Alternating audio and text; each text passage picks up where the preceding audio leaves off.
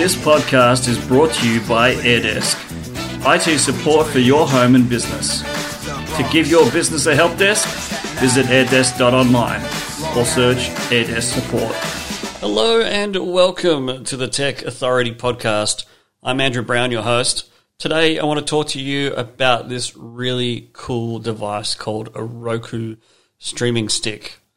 I recently picked one up last month and been wanting to use something to view all of the streaming things that you can get, streaming services that you can get for the US, but you can watch them over here in Australia instead, which is great. It's a little stick, it plugs into the TV, it's powered by a USB cable as well, and it's great because you get access to pretty much all of the content that you would want to see from the US, whether it's news, comedy, different types of shows that you want to watch, Netflix, Hulu, Disney Plus, Amazon Prime Video, Sling TV, YouTube TV, pretty much anything that you can think of, it's already there and available to you.